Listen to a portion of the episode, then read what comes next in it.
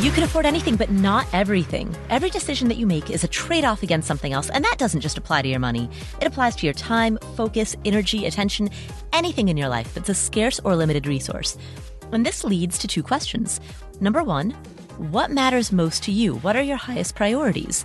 And number two, how do you align your daily decisions in a way that reflects that? Answering these two questions is a lifetime practice, and that's what this podcast is here to explore. My name is Paula Pant. I'm the host of the Afford Anything podcast. Every other week, we interview a guest, and on the weeks in between, we answer questions that come from you, the community. Now, of these episodes in which we answer audience questions, half of them are general personal finance topics. And that is one of today's episodes. Today we're answering a smattering of questions about general personal finance topics. And with me is former financial advisor Joe Saul Sehy. What's up, Joe? Hey, Paula. I am caffeinated and excited about the next hour ish that we get to spend with our Afford Anything friends. I am super caffeinated as well. Drank some butter coffee this morning butter and coffee together. Yes. Two great tastes that go well together. Absolutely. And it's giving me energy to answer this first question, which comes from Erin. Hi, Paula. Uh, this is Erin in California. I had a question for you regarding mini retirements and, you know, retire early and often. I'm going to be turning 30 next year and have a fair amount in my brokerage account that I plan to use for a mini retirement of around six to nine months, um, possibly a year.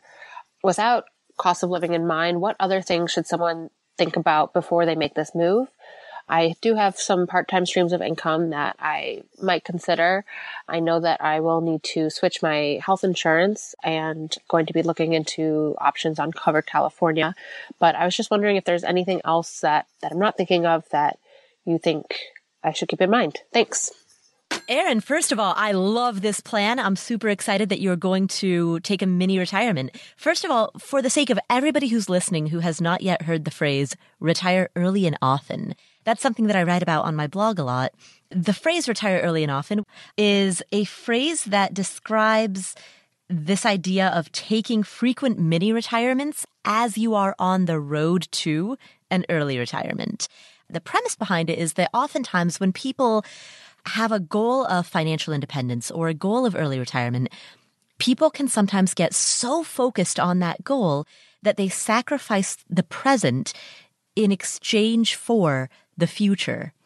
Tanya Hester, who was a recent guest on this podcast, she talked about how one of her regrets is that for the last few years prior to her retirement, she didn't even take vacation. She just worked her tail off, waking up at 5 a.m., no vacation, working around the clock so that she could make really good money so that she could retire early. While it's great to have a long term goal, it's also essential to enjoy now because Five years from now is not guaranteed to any of us. Ten years from now is not guaranteed to any of us. So it's important to balance the two. And that's where this notion of retire early and often comes into play. So with that background established, Erin, I love your plan for taking a mini retirement that's between six months to a year. And I love the fact that you are already thinking about buying health insurance, which you can buy an individual health insurance policy through healthcare.gov or through policygenius.com, and also forming other types of side income. One other thing that I would want you to think about you mentioned that the money that you have saved for this mini retirement is in a brokerage account.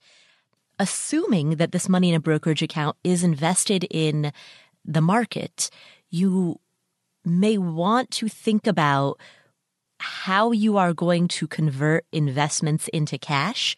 Because what you don't want to have happen is you don't want to arrive at day one of your mini retirement, wake up that morning and realize it's October 29th, 1929 all over again, and the market has just tanked. You absolutely don't want that to happen on day one or day 10 or day 100 of your mini retirement. And so start converting stocks into cash now while the market is high, while you have gains, lock in those gains, even if there's a bit of opportunity cost associated with it, given that you need to harness this money and live on it in the short term. It's funny, Paula, when you think about any of these situations, I realized today as I was listening to Erin's question that there's the answer to the question, which I think that you gave brilliantly, but there's also a framework that we work from. And the thing that is missing a lot for people, and that was missing for me before I was a financial planner, is how does a financial planner or any financial person think about these? So I thought, Paula, I would talk about the framework by which I'm not just going to help answer Erin's question. I'm going to show you how I answer Erin's question so that people can answer this themselves more easily in the future. How about that? Perfect. Do it. So, when I was a financial planner, I was taught to think about this as if we're building a house. And a house that's built on solid ground has these four cornerstones on, on each corner the first cornerstone that we deal with we call financial position. And this is where a debt management strategy comes in having positive cash flow looking at your budget if you don't have that first cornerstone in place nothing moves that's kind of the engine of the entire machine so my first question always is is there something we have to deal with when it comes to financial position, cash flow, debt management. Then, second, the second cornerstone, and we do these two on the top, these are the two that you live by. We then have protection planning. And this is what if something goes wrong for Erin or for anybody with their financial plan? How do we make sure that those are covered? A lot of people think about insurance and whether they should have insurance or not. I would assert that's the wrong question to ask.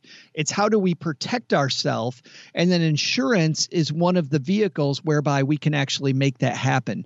And I like having that wider lens, Paula, because if we have the wider lens, we're not asking the question that the insurance company wants us to ask, which is how much insurance should we get? Instead, we start off with the question of, how do we cover it and do we need insurance at all? And a lot of the time the answer is no. And unfortunately, sometimes it is yes, and we need lots of it. So uh, we look at that, but that also encompasses a couple other things. Your emergency fund goes here because, you know, the more emergency fund we have, the less insurance we need. And then our estate plan is also a part of that. So that's protection planning. So those two are the ones that we live by. And then we look at short term goals that we're going to invest for. And generally, I think of those as maybe the next, depending on where you're at in life, maybe the next five to 15 years. And then longer term goals, stuff that's out further than that. And we do the bottom half, those bottom two parts of the four cornerstones using what I call the Stephen Covey method. We start with the end in mind. What's the goal? And then we look back at what we have and what's the discrepancy. Will what we have and the trajectory that we're on will that help us reach that goal? And so by separating those into short-term long-term goals and on the top financial position protection planning we know where our strengths are we know where our weaknesses are and in our head we can very easily look at that. So that might have just sound complicated what i said. It's a little like riding a bike. So when i hear erin's question i think okay what do we need to solve so now that I've done that, let's let's tackle Erin's question.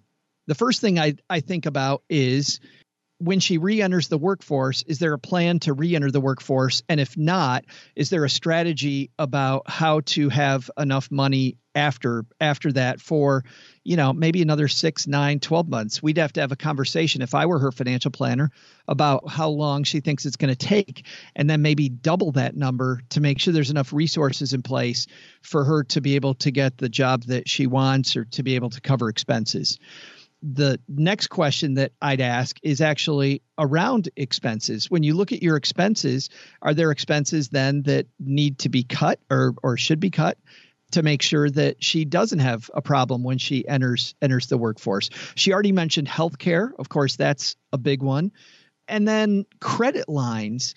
Credit lines are absolutely uh, a horrible cash reserve, but some people in the finance world look at it as kind of the top of the ice cream cone, meaning we have our first tier cash reserve as the bottom of the cone. Then we have the the second tier, which might be a high interest savings account. Maybe in some markets it might be a CD ladder. Doesn't work that well now, but has worked a lot in the past. But then having an open credit line where if I really need money, I can go there. It's an ugly place to go. I'm not a huge fan of it. But if I need to open a credit line, I want to do that before the mini retirement because if I'm in the middle of my sabbatical and I go to a bank and I go, hey, I got, you know, very little income coming in right now. What do you think of me? Even if you have assets, I had this problem when clients were permanently retired. Even if they have assets, banks, for a lot of silly reasons are addicted to this income stream coming in. And so i would make sure you have those in place. Those are some of the things i i look at. Now using my four cornerstones you could probably see areas that i that i might have missed. But if so you know how to look at those yourself. Mm, perfect. I like that answer a lot joe. And you're correct. Erin if you have any aspirations of taking out a mortgage within the next few years if you're going to take a year off of work essentially, and you'll have some side income coming in. But if your income is going to drastically drop during this period of mini retirement, then applying for a mortgage for in the context of a rental property, um, you know, in the context in which this would be a cash flow positive thing that would not impact your mini retirement, that's something that you would want to do now prior to quitting your job. Once you quit that job, it's going to be a lot harder. Yeah, any refinancing she needs to do, do it now. Absolutely.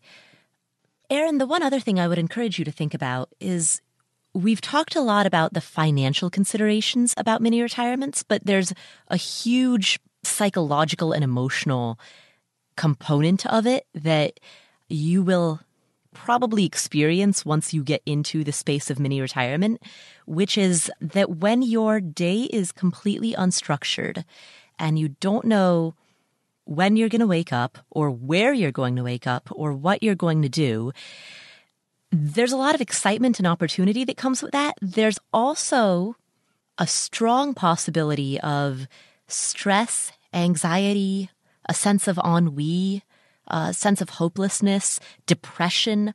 All of those can emerge from from being in that situation as well. It's the the Instagrammable life is one that can be incredibly anxiety provoking and one that can really allow you to spiral into negative thought patterns or behaviors. When you have nothing to distract you and you are forced to sit with yourself, there may be emotions or issues or past traumas or experiences that come up during that time that you face when you don't have the distraction of a job.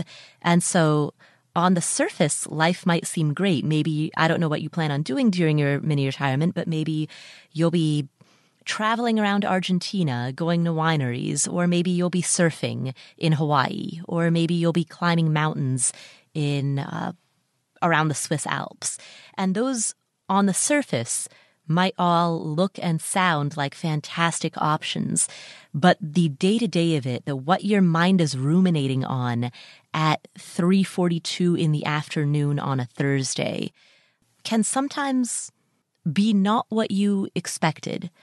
That's the other thing that I would urge you to to check in with yourself about, not just now, but frequently while you are on your mini retirement. Sit with yourself and, and feel how you're feeling and process it in whatever way you do, whether that's through prayer or meditation or yoga or therapy or all of the above.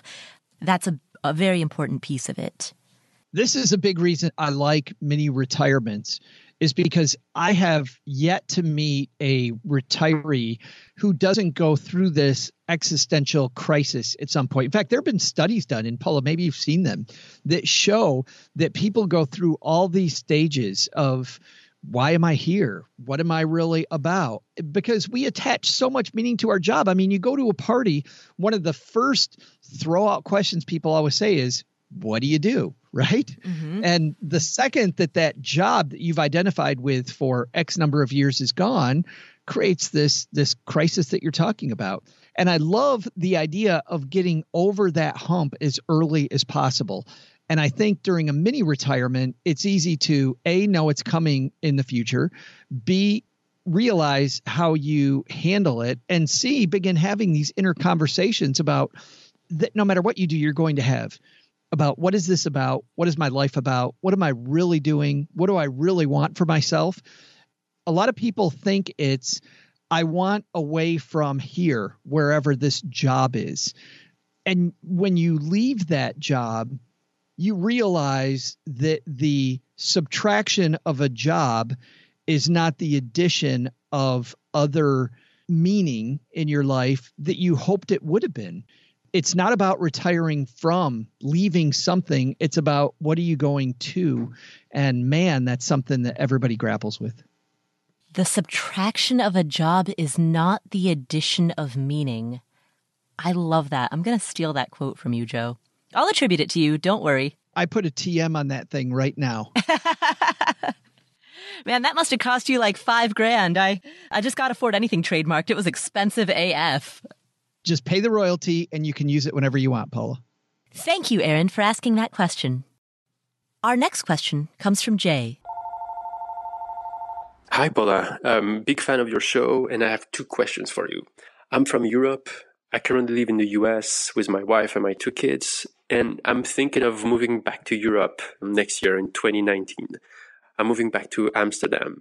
And I have a question. I work at, uh, let's call it a big tech company, a social media, and I have a 401k with them with about $45,000. I have RSUs, about $50,000, and I don't know what to do with it. Should I sell them? Should I get rid of them? Or should I leave them where they are? Even though I'm moving back to Europe, um, I don't know if I'm going to pay taxes on them. I don't know if it's yeah more efficient to get rid of them and get the money in cash and bring that money back to my bank accounts in Europe. And also, once I'm in Europe, should I invest that money in index funds or keep that stock as it is or turn it into cash in case there's a, a meltdown? Is it more interesting to like stick to that one stock of this big social media company or should I invest in index funds instead so it's not as vulnerable. I hope you can help me figure it out. And uh, again, thanks for all the info you share on the show. Jay, thanks for asking that question and congratulations on deciding to move back to Amsterdam with your wife and your two kids. My first question to you is Do you think that you will continue to live in Amsterdam or in Europe forever? Or do you think that there's a possibility that you might move back to the United States? Because the way that you plan your finances and the way that you plan what currency you want your money to be in will depend on the answer to that question. If you think that you're going to spend the rest of your life in Europe, that will have certain repercussions that would be different than if you think that maybe 10 years from now you'll come back to the US and, and spend five or 10 more years here. Do you know what's funny, Paula? What's that? I used to worry about that same stuff. Oh, for yourself. Yes. When I worked with clients that would move, that are going through what Jay's going through, mm-hmm. I used to worry about everything that you said. And I used to ask that question and I stopped because of the fact that I realized once I had clients that were in other places that they had something that a lot of my just US based clients didn't have, or people that were from Europe, they already had assets in Europe and they were living here. We were doing the same question in reverse Should they move everything here? And the answer to that generally was no. And the reason is is that if you already have money in two different countries, you have a form of diversification which is very complicated for most people to get into, which is you're diversifying currencies. And if you know anything about the Forex exchange, mm-hmm. A, you don't want to get involved unless you have to. Mm-hmm. But B, if you're somebody in Jay's position, you had to already, you're already there. Why not have money in two different places? A lot of the time, Europe's up, US is down. You know, you look at the exchange rate. If I've got money in my left hand in one country, my right hand in another country, and I can decide which currency to take it from, that's another cool form of diversification a lot of people don't have. So my my general advice is if you can leave it, leave it. Now there's some there's some issues that brokerage firms are going to have with that when you leave the United States because of uh, a lot of laws. Uh, number one, around what was called the Patriot Act. And even before that, there were some laws, some rules. So here's what you have to look for I would tell your brokerage firm that you're leaving the country and ask if there's going to be any issue with you living in Amsterdam and having this money in the United States as far as they're concerned. Different brokerages are going to have different what they call compliance issues related to that. And I'll tell you, if you have a financial advisor, your financial advisor may not be able to work with you anymore. A few can, most won't.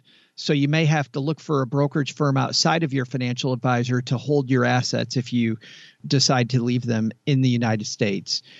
But that's specifically the question that you want to ask. You want to tell them what you're doing and make sure it's okay that you leave the money here. You don't want to move to Amsterdam and then all of a sudden have all these hangups about being able to get your cash. Hmm. When it comes to the restricted stock units, Restricted stock units are going to be plan specific. So, not going to be able to advise you much on those, except the, the key critical piece of advice is read the plan document, make sure you have no issues being in another country. If you're not going to have any issues moving and you are still working for the same company, which it sounds like you're going to, if that's the case, then with your restricted stock units, your bigger financial plan, whatever your plan was before, leave that plan in place. Don't change it. If you are leaving the company, then the restricted stock unit plan will tell you whether you can hold on to those, how long you can hold on to those for, what the what the criteria is around selling them you're going to want to read all of those things. When I worked with people that worked with tech firms as an example, me personally, I had uh, quite a few clients at Microsoft. We would always refer right back to that plan document because it was different at Microsoft than it would have been at Facebook or Google, as an example. With regard to company stock, it's also important not to keep too high of a percentage of your portfolio in company stock. Once you have the ability to uh, to do so, diversify into broad market funds, diversify into index funds for the simple reason that that creates that diversification rather than putting all of your eggs in one basket and sinking with the Titanic if anything were to happen to that company. One comment that I will make, Joe, with regard to what you said about keeping your money in multiple currencies if you are from two different countries and if you already have money in two different currencies as a result of having had a life in two different countries. If the other currency that we're talking about is a very stable currency such as euros or pounds or the Australian dollar, then I would absolutely agree with that. But for the sake of everybody who's listening, if you have money that is in a currency that has been historically volatile, and I'll use the Nepalese rupee as an example. In 2009, the inflation rate in Nepal hit just under 13%. 2015, we had tamed the inflation rate back down to 10.4%. And uh, now we're doing quite well. Now we're at 4.6% as of January 2019. So go us. but the fact that inflation in Nepal hit almost 13%, that's not money that you want sitting around in cash. And of course, don't make me bring up the example of Zimbabwe if you want a very extreme example of, of what can happen when there's hyperinflation in in a country. Yeah, that's a great point, and I need to mitigate what I said earlier based on. No, that's great because I'm I'm even thinking that when I was practicing, I remember Brazil hitting the reset button on their on their currency, and a lot of the South American currencies were going through some huge fluctuation. I think you're exactly right. If it's a very stable country with a stable currency, it's very good. I, I have many clients from India. And even in India, the swings in India were sometimes very big, depending on what was going on with with the government in India. I had some clients though that quote played that game and did very well. But in any game where you do very well, there's also a lot of risk where you won't. As the standard deviation goes up, the risk becomes higher. So even in a big country that's fairly stable like India, you may want to really think before keeping money in two currencies. Yeah, absolutely. But that said, that was something I never considered at all. It was usually move the money to the country that you're going to. And I love the idea that that's not the only option, that there is this other option that you have. And especially if it's a stable currency, you know, especially between Europe and the US, there's so many opportunities there. If you're if you're living in one and you're comfortable with the other, meaning you're in Europe, but you know enough about the United States, what's happened in the United States, US dollar, how that dollar reacts to the euro, I think um, it's a great opportunity for those people. One last thing that I'll say about that. Sometimes in nations that have high inflation, it's easy to be seduced by the high rates of return that you believe that you can get from a bank there. You will see a bank that's advertising a savings account with an enormously high APY, or you'll see a bank that's offering CDs or the equivalent of CDs with an enormously high payout. And it's very easy to think, wow, I can transfer my US dollars to this other currency and I can make X percent on a savings account. What could possibly go wrong? Right? But even if you can make, let's say 8% or 10% on a savings account, if the inflation rate is 13 or 14%, you're still losing money. So I give that warning because I almost went that way when I was seeing the interest rates that the banks in Kathmandu were offering on their savings accounts. In my thinking at the time, I thought, wow, that's, it's a high payout and it's just a savings account. So it's not subject to market risk. That sounds great. What is the risk here? Why wouldn't you do it? And inflation is the answer which brings up uh, some jargon that they use in the financial realms this idea of real rate of return because real rate of return paula is exactly what you're talking about if inflation is seven and you're earning four or five which sounds pretty great for a savings account you're actually losing money against inflation so it's funny because i have thought some people were incredibly doom and gloom when they say, well, you know, real rate of return, you're only going to get 5% or you're only going to get 4%. What they're really saying is if they think inflation in the future, their inflation expectation is 3, they're actually saying you're going to get a 7 to 8% rate of return. And then you go, "Oh, okay. Yeah, I buy that." So some of the doom and gloom people I found out once I learned what the terminology meant weren't quite as doom and gloomy as I had thought they were. Yeah. A lot of times with a savings account, you're just looking for a real rate of return that is not even positive, just neutral, just break even. If you can get to that, you'll be solid. Which is sad. I was reading something today, at literally today, as we record this, that Wealthfront has offered recently a, a cash account that is FDIC insured, and they're going to pay an interest rate that's above 2% on that money. And it's funny because when people hear 2%, that's fantastic. But once again, Paula, to your point, if inflation is 3 mm-hmm. 2% still still it's closer to keeping up but it still isn't keeping up but in this piece this reuters piece i was reading that was talking about this they were talking about fdic shared a statistic that the average person that has an interest bearing cash account is earning 0.06% so when you compare it to 0.06, you're doing fantastic in this new Wealthfront account. But when you compare it against inflation, you're still losing. Mm.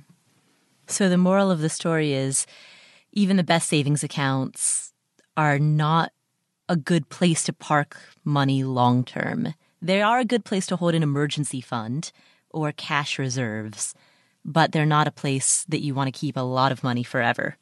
Well, and it brings up something that financial planners talk about all the time is often when people are avoiding stock market risk, they're inadvertently subjecting themselves to other types of risk. And in this case, it's the risk that your money is actually losing purchasing power while it's sitting in a place you think is safe. Mm. You think it's safe, but you just you just took a position that may or may not lose money and turn it into a position that will guaranteed lose purchasing power as long as inflation stays where it historically has been between 3 and 4%. That's true. But I think the reason that a lot of people feel more comfortable with that and the reason that emergency funds often get left in cash is because even though you know that you will lose purchasing power, you will lose real money by leaving your money in a savings account, you also know, assuming that the money is in US dollars, that that loss will be limited to around 2%. And every financial planner would tell you to take that risk with your emergency fund.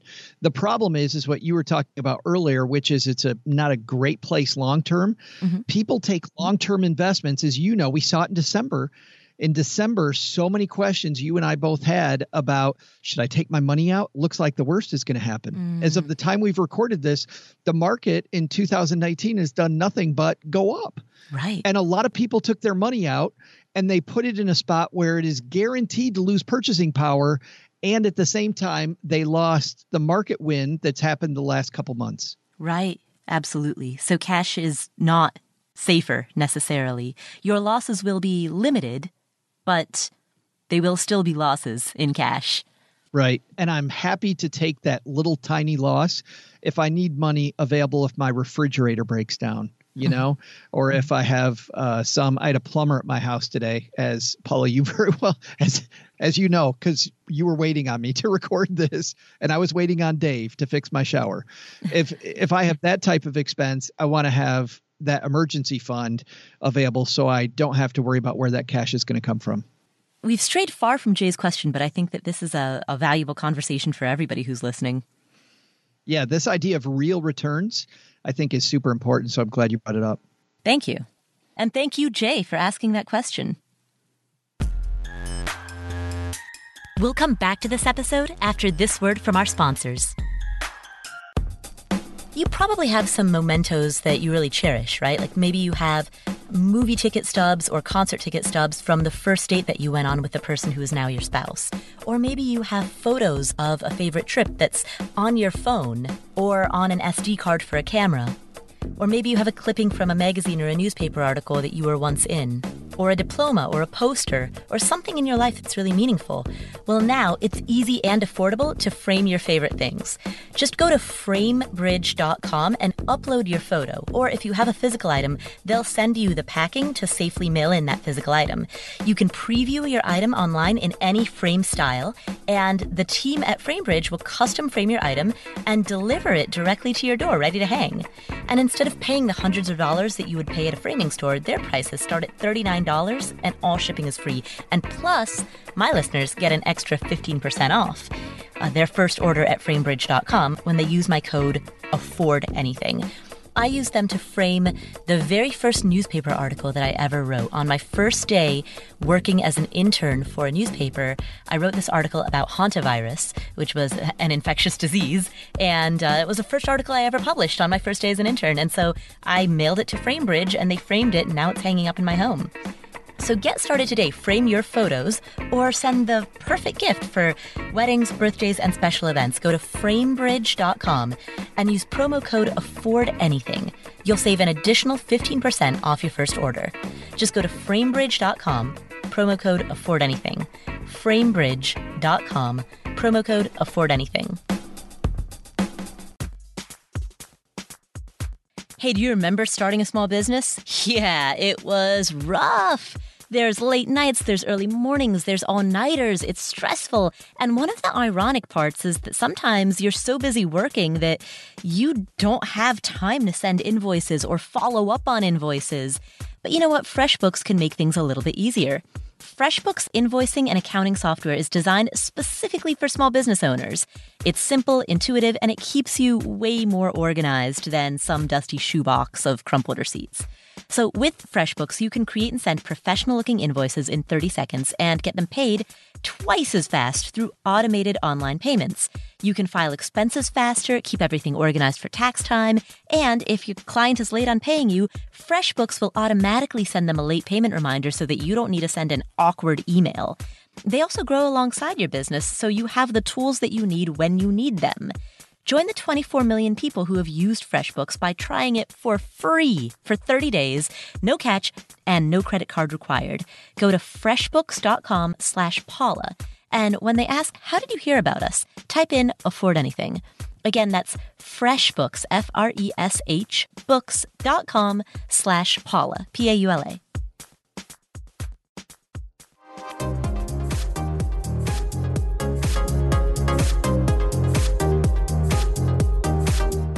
Our next question comes from Ingrid.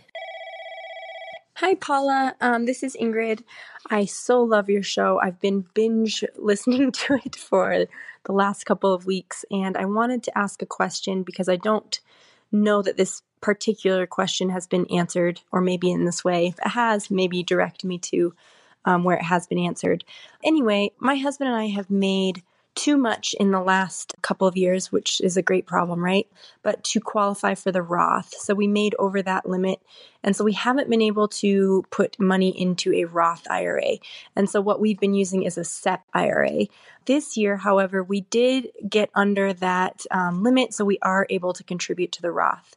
So my question is do I just put the 5500 in the Roth or um, the other option we have is in the SEP, we have about $100,000 and I'm wondering do we take this opportunity to roll over that SEP into a Roth? That means we'd have to come up with about $30,000 in taxes because we are in about a 32% tax bracket. That seems like a lot. And we will potentially be in a lower tax bracket in retirement. Um, my plan is to just be living off of rental income, so passive income and we won't have as much income in retirement. So my question is do we leave it in the SEP and just pay taxes later or maybe roll it into the Roth and take advantage of this huge chunk of money that we could put into the Roth. I'm pretty sure we can. Hopefully, I'm right on that. Or maybe we do half. Maybe I put half in, of that, maybe fifty thousand dollars into the Roth and keep the other half in the SEP. Um, and in, I should say that next year and the years after, we will be again making too much to qualify for it. It's just this one year that we have the opportunity to use that Roth. And then the other question is, or do we do a backdoor conversion when we're in a lower tax bracket and just keep adding to the SEP? So those are my questions. Thank you so much. Hopefully, I'll hear your answer. Hey, Ingrid, this is a great question and one where people think it's an all or nothing move. I really like the middle ground. And here's what you're going to have to pay attention to, which is your tax bracket. So if you look at your tax bracket in the future and you think you're, you're going to be in a lower tax bracket, it sounds like you have some income changes coming down the road. Maybe I inferred that. For anybody listening, if you have income changes down the road, those are going to be really important. And also, as I mentioned a second ago, looking at current tax brackets this year are important because while I might do some this year to do what my mom talks about the bird in the hand, right? We know what things are right now. We don't know what things are going to be like in the future. We think we might know, but we don't know for sure.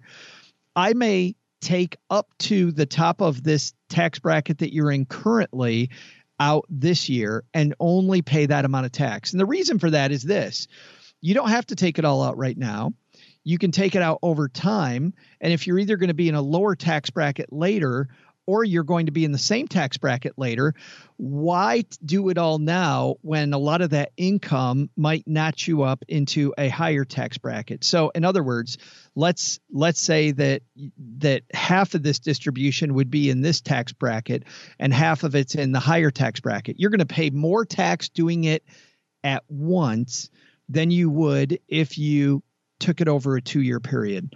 So I'd pay attention at the end of the year or as you close in on the end of the year. This is a move I'd make toward the end of the year. If your income's variable, if it's not variable and you don't see any other income coming in this year, you can safely then do it now. But generally speaking, what we do is we'd wait till November, December. We'd know about where we're at and then add in now all this money that's never been taxed. Go ahead and add that money in so that I know I'm not uh, crossing a tax bracket line and paying more tax than I would need to if I took part of it this year, part of it next year. So you can string this out over a number of years. My advice will always vary based on where you're at with regard to tax brackets, and those all change this year. So a good year to uh, get reacquainted with the tax brackets. Thank you, Joe. Awesome answer. Now, Ingrid, at a big picture level, there are a few things that I want to say. Number one, I want to add clarification around an assumption that you might have. Your income affects your eligibility to make new contributions into a Roth IRA. As you've mentioned, there have been years, both in the past and most likely also in the future, when you and your husband made too much money to make a new contribution directly into a Roth IRA. But I do want to clarify that your income does not affect your eligibility to process a backdoor Roth conversion. And that's why you can string this out over a number of years. So that's point number one. And then closely related to that, point number two is that what does affect your eligibility, the amount of money that you can convert into a Roth is a pro rata share of the total amount in your traditional pre tax IRA accounts. So you're going to want to work with a CPA who's going to oversee this process because backdoor Roth conversions must be made in the context of your total IRA assets. But now, stepping away from the granular, let's zoom out and look at the big picture pros and cons, because what you're really asking about is strategy. At a strategic level, the advantage to holding money in a Roth account is that this money grows tax exempt, meaning all the capital gains, all the dividends are tax exempt, and that is awesome.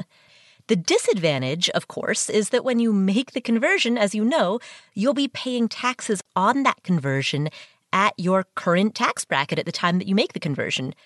And if you think that your tax bracket might decrease in the near term future, then there is an argument for waiting.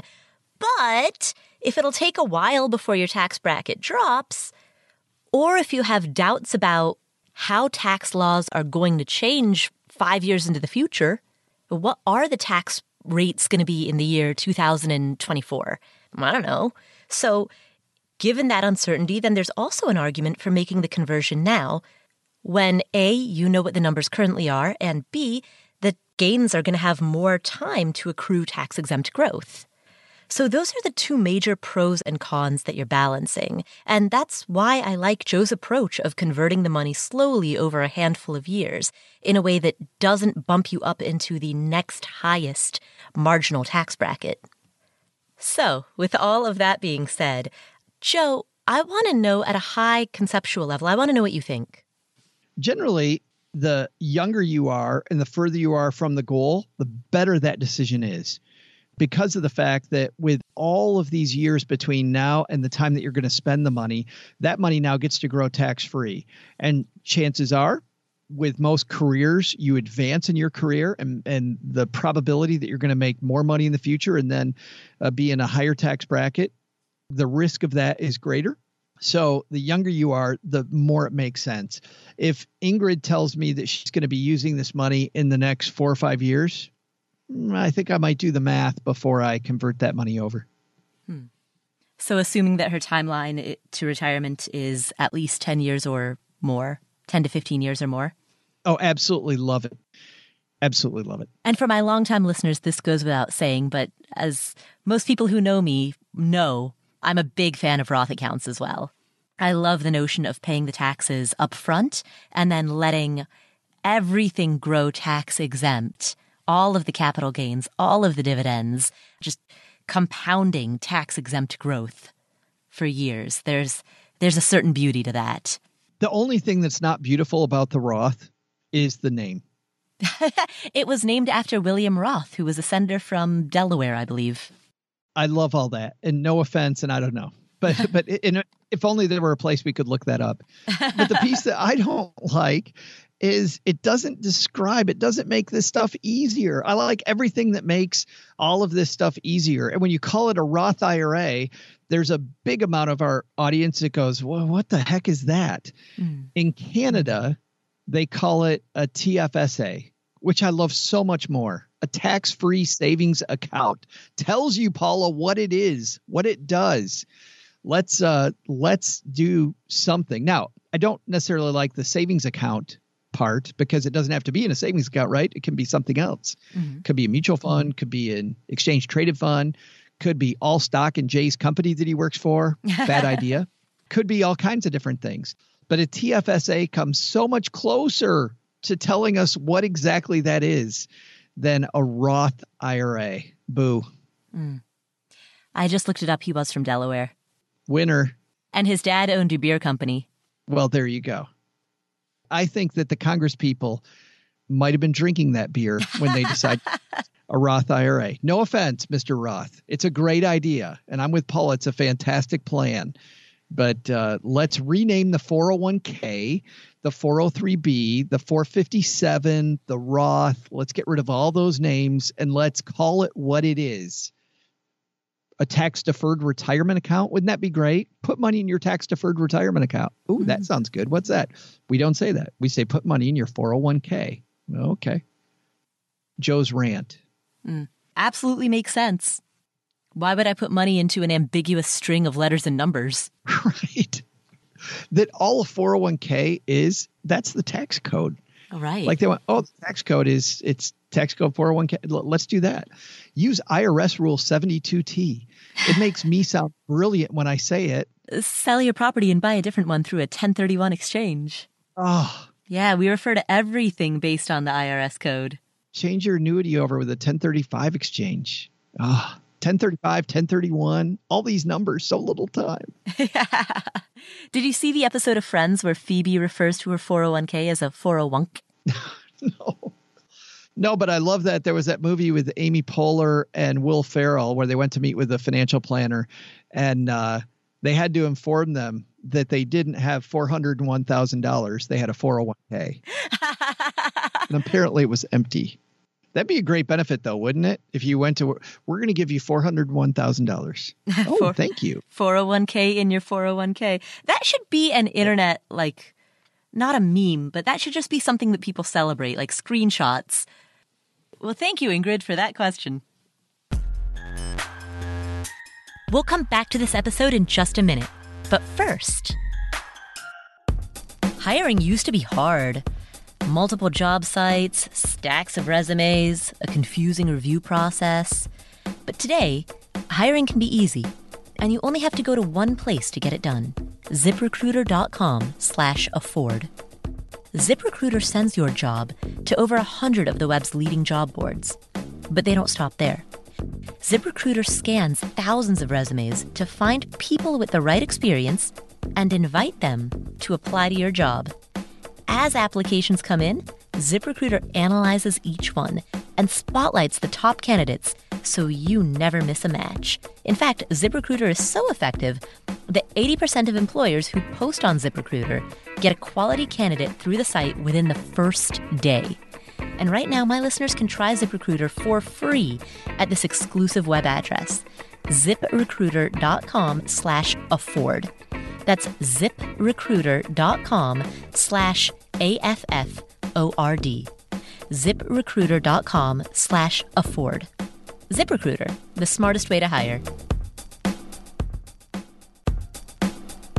One of the major themes of this show is lifelong learning because everything that we talk about, whether it's investing, entrepreneurship, side hustles, even time management, there's a big lifelong learning component to all of this. And that's why I'm proud to have Skillshare as a sponsor of this show. Skillshare has thousands of classes in everything from photography to creative writing to design to productivity. So, regardless of whether you want to start a side hustle or just get involved in a passion project, Skillshare is a great resource that can help you develop those skills and learn what you need.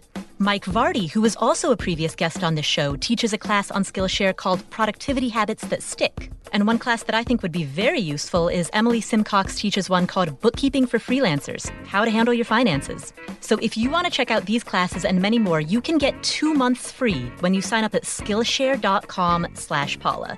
That's two months of unlimited access to thousands of classes for free. You can get that at Skillshare.com slash Paula. Again, two months free at Skillshare.com slash Paula.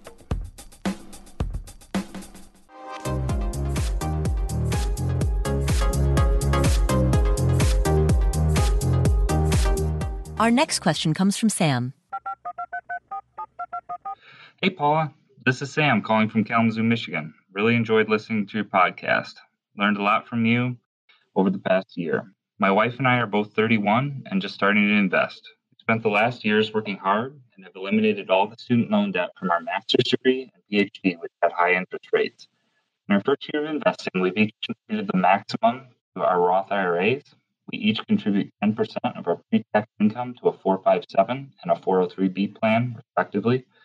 We also are saving $1,000 a month in cash until we reach 20000 in our savings, and we make an extra $500 a month payment toward our home, which has a remaining balance of $107,000 at 3.75% on a 20-year loan. For purpose of context, our combined gross income is $130,000 and our actual take-home pay is about $78,000. Deductions are coming out for pre-tax investments and my pension with the state of Michigan, in addition to the standard taxes, Social Security, etc. We've calculated that our savings rate is about 55%, which includes those pre tax employee investments, the Roth IRA, savings, principal payment, and extra pr- principal payment on the home. My question relates to the path to FI. It seems that most advice I've read and heard is to make use of the tax advantage buckets like the Roth IRA, the 457, and the 403b that we can contribute to. However, I feel a little frustrated that we have a relatively high overall savings rate, it feels like we won't be able to access or shouldn't access the majority of our money till we hit the ripe old age of 59 and a half. Is a taxable account a better vehicle for our goals? I'm considering a taxable lazy man Vanguard portfolio of total stock market, total international, and total bond at about a 90 10 stock to bond ratio as a potential solution, but I feel torn as to what the right move is. My motivation for the question is that my wife and I want to have kids in a couple years, and I'd like our money to work for us in the next 10 to 15 years to help us spend more time with kids, more time with our community, and maybe starting a joint private practice for mental health. She's a psychologist and I'm a counselor. Would love to have your insight, and Joe's too, if he's around. Thanks again for all you do. Sam, I'm going to answer first because I am from Kalamazoo, Michigan. Paula, I'm from Kalamazoo. This this guy's my BFF. Home of Western Michigan University and the Buffaloes. Oh boy. Right? The Broncos. The Broncos. Yes. We think Broncos, it's the first thing we think about. And Buffaloes minus the Buffaloes. But uh, began with a B. Yes, Kalamazoo, Michigan, fantastic place. And uh, I went, Sam, to at the time Hackett Catholic Central, Go Fighting Irish. Now I think it's called uh, Hackett uh, Prep. So Hackett Catholic Prep. And my nephew goes there now. My nephews go to Hackett. So yay, school. My take on this, Paula, is this this is why, and we've answered this now in a couple questions. This is why a lot of people get stuck in the all or nothing approach. And the cool thing is, it doesn't have to be. And what I'm referring to is is that if we begin with the end in mind, we're going to pick the right tax bucket. I think a lot of people start with the tax bucket they want. Ooh, I love HSAs. Those sound great. Or the Roth IRA, it's fantastic. And we hear these things and we think, okay, I'm going to put all my money there because everybody thinks it's fantastic. They are fantastic, but they're fantastic based on a time frame and a specific outcome that you're looking to achieve. So if we start with the outcome and work backwards, we're not going to make mistakes. So as an example, a traditional IRA is fantastic for a goal that's after 59 and a half because that's the age that you can get at it. There's a few exceptions to get at it early, and there's also some kind of ugly ways to get at the money early, but without worrying about any of those. If we want to have no special exceptions, no intricate tax work to go through. 59 and a half is when we can get at that money. So an IRA is a great place for money that we're going to use after 59 and a half.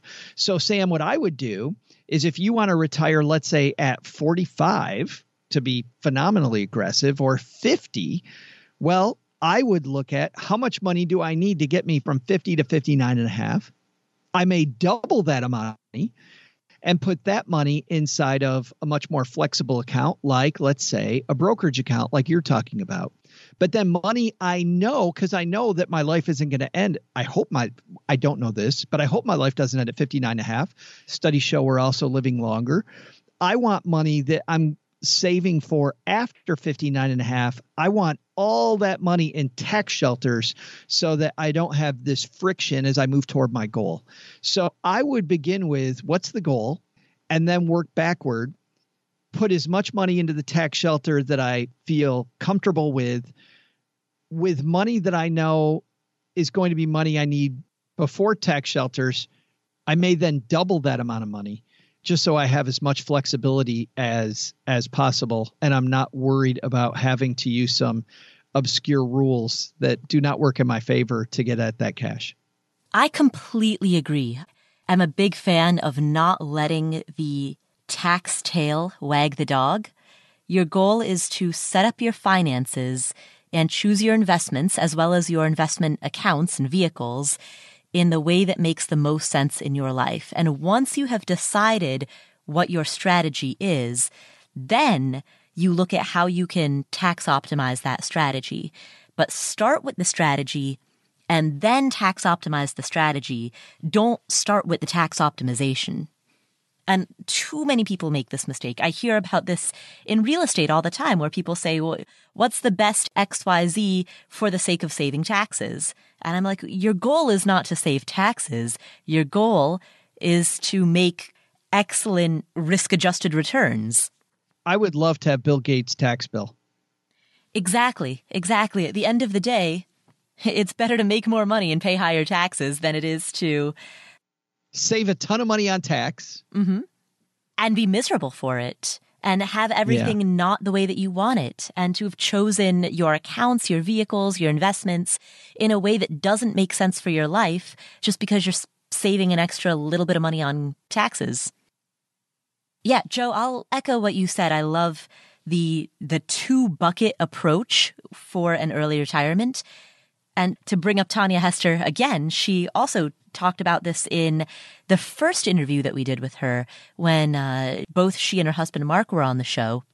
They talked about how, in planning for their retirement, they mentally conceptualized two different buckets, one of which got them from the ages of 38 and 41, respectively, to the age of 59 and a half, and the other of which carries them forward from age 59 and a half on. What that also does, Paula, with any plan, there are some unintended results.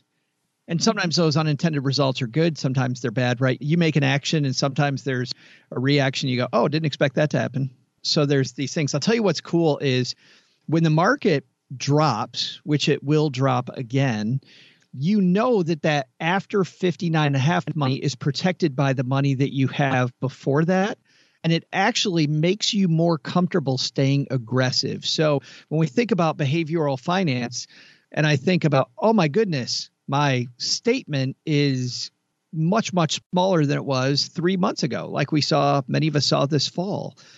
If I know I don't need that money until after I use some other money that's in a more conservative spot, I then have more fortitude to stick it out and do the right thing and and not sabotage my own plan by moving the money.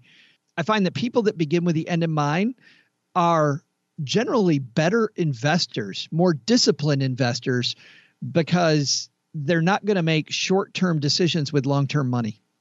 Wow, you are a quote machine today. Don't make short-term decisions with long-term money. TM, just just pay the fee and you can use that.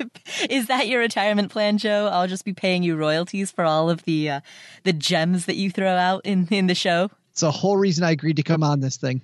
The quotables. the quotables. It sounds like Lunchables. it does sound like Lunchables. Mm, let's open up some Joe quotables. Look at that one. It's a good one. One last thing that I'll say. You mentioned that there is $107,000 left on your mortgage. And you also mentioned that after taxes, your net take home income is about $78,000. If you plan on, and I know that you're already paying an extra 500 a month towards your mortgage. So by the time that you get to 10 years into the future, I don't know if you're currently on a 15 year or a 30 year. So I don't know what your rate of principal pay down is, but by the time 10 years from now, when you are ready for an early retirement, your mortgage balance will be a five figure number rather than a six figure number. Given your net take home pay and given the fact that you will also have a five figure mortgage balance, I think that you would be in a good position to be able to wipe out that mortgage prior to retirement. So let's say 10 years from now, you decided that you wanted to, to take an early retirement. If you set up your accounts leading up to that early retirement. And then in that very last year, you wipe out your mortgage balance. That'll put you in a very strong cash flow position once you get into year one of early retirement. It's so exciting. Thank you, Sam, for asking that question. Our final question of the day comes from Dane. Hello, Paula. This is Dane from Queens, New York. I wanted to know if you could go over the HSA investing strategy. Um, I have two young kids, and I'm trying to determine whether or not the HSA medical investing strategy would be a route that I should take, opposed to just getting a a regular health plan through my employer. I'm a big fan of the podcast and Instagram. And thank you. Dane, that's a great question. Now, first of all, I want to clarify something because within your question, you compared getting an HSA plan to getting a plan from your employer. However, I want to make this distinction here. You can get an HSA compatible plan through your employer, and you can also get an HSA compatible plan through individual insurance plans, such as healthcare.gov. So, regardless of from whom you are buying this health insurance plan, whether it's your employer or the individual healthcare market, you can get HSA compatible plans either way. Now, of course, that's assuming that your employer specifically offers an HSA compatible plan. Not all employers do. But I do want to make that clarification for everybody who's listening that HSA compatible plans are available in theory at least, depending on the specifics of what your employer offers, they're available across the board. Now, if you do have a job in which your employer offers health insurance plans, most likely the plans and premiums and benefits that are offered through your employer are going to be better than what you can buy on the individual market. So in all probability, and of course you can double check this, just go to healthcare.gov or go to policygenius.com and type in some basic information about yourself, your name, your age, your address, and it'll take about 15 minutes and you can see what plans are available for you. But in all probability, the plans that your employer offers are going to be the better ones. Uh, you'll probably pay lower premiums relative to getting into a plan that has a lower deductible, a lower out of pocket annual maximum, lower co-payments, lower co-insurance, just overall better benefits. And that's generally, just to explain why that is, generally either A, your company's working with an insurance broker who's been able to package them with other companies so they get some scale, and that makes them more attractive to some of these insurance companies. We're on the ACA website. You're a single individual by yourself. You don't have that scale. Or the second thing is is that the company is a bigger company, in which case they've been able to negotiate better plans and better rates on your behalf. That's why why that's true. So in your specific case, I think that answers the question for you because given that you have an employer who's going to offer health insurance plans, then if you can get an HSA compatible plan through your employer, assuming that you and your kids are in good health and you don't expect to have any major medical expenses, nor do you have any expensive prescriptions. You know, if you expect generally to be healthy and to not see a doctor very often, then yes, an HSA compatible plan with a high deductible and low premiums that is offered from your employer is the creme de la creme of what you can get. If your employer does not offer an HSA compatible plan, it's probably still going to be a better plan than what you can get on the open market. So go for the employer plan. Now, to everybody else who's listening, who is wondering what we're talking about and why we're so in love with HSAs, for context, an HSA is a health savings account and it is a tax advantaged savings account. So you can put money into an HSA account. The money that you put in is tax deferred and if you spend that money on a qualified medical expense, then that money is tax exempt. So when you make the contribution, the year that you make the contribution, you get that tax deferment benefit. And assuming that you spend that money on some sort of qualified medical expense at any point during your life, it doesn't have to be that year, then you don't have to pay taxes on that money ever, which is fantastic.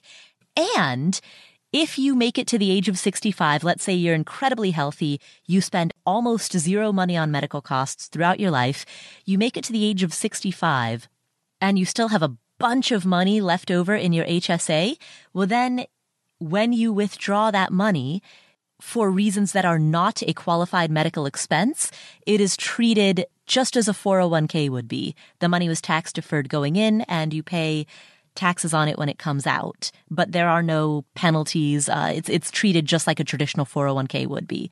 So, in that regard, it's a very flexible and extremely attractive tax optimized savings account. But again, we go back to what we said in an answer that we gave earlier, which is don't let the tax tail wag the strategy dog.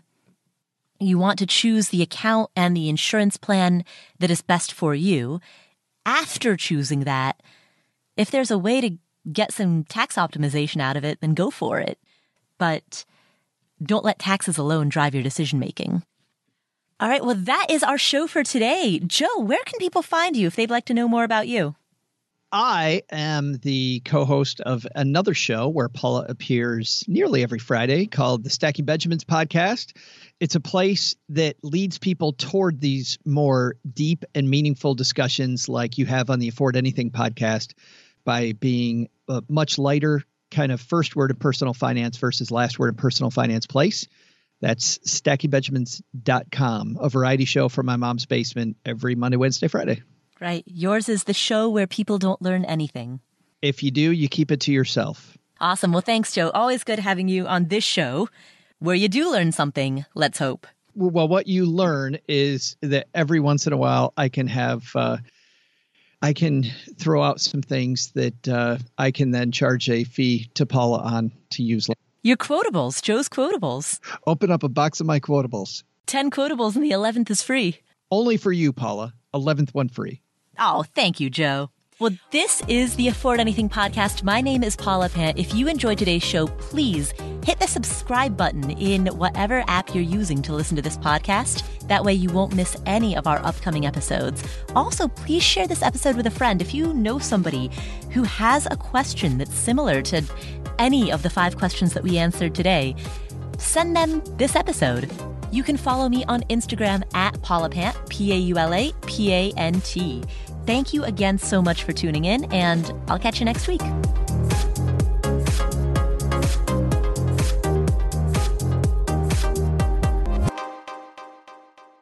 Reentry to the workforce is also a very good point. I, I can't believe I overlooked that, actually. That's two of us. My job is Paula backup. I know. I think my brain is so permanently unemployable that I sometimes forget employment exists.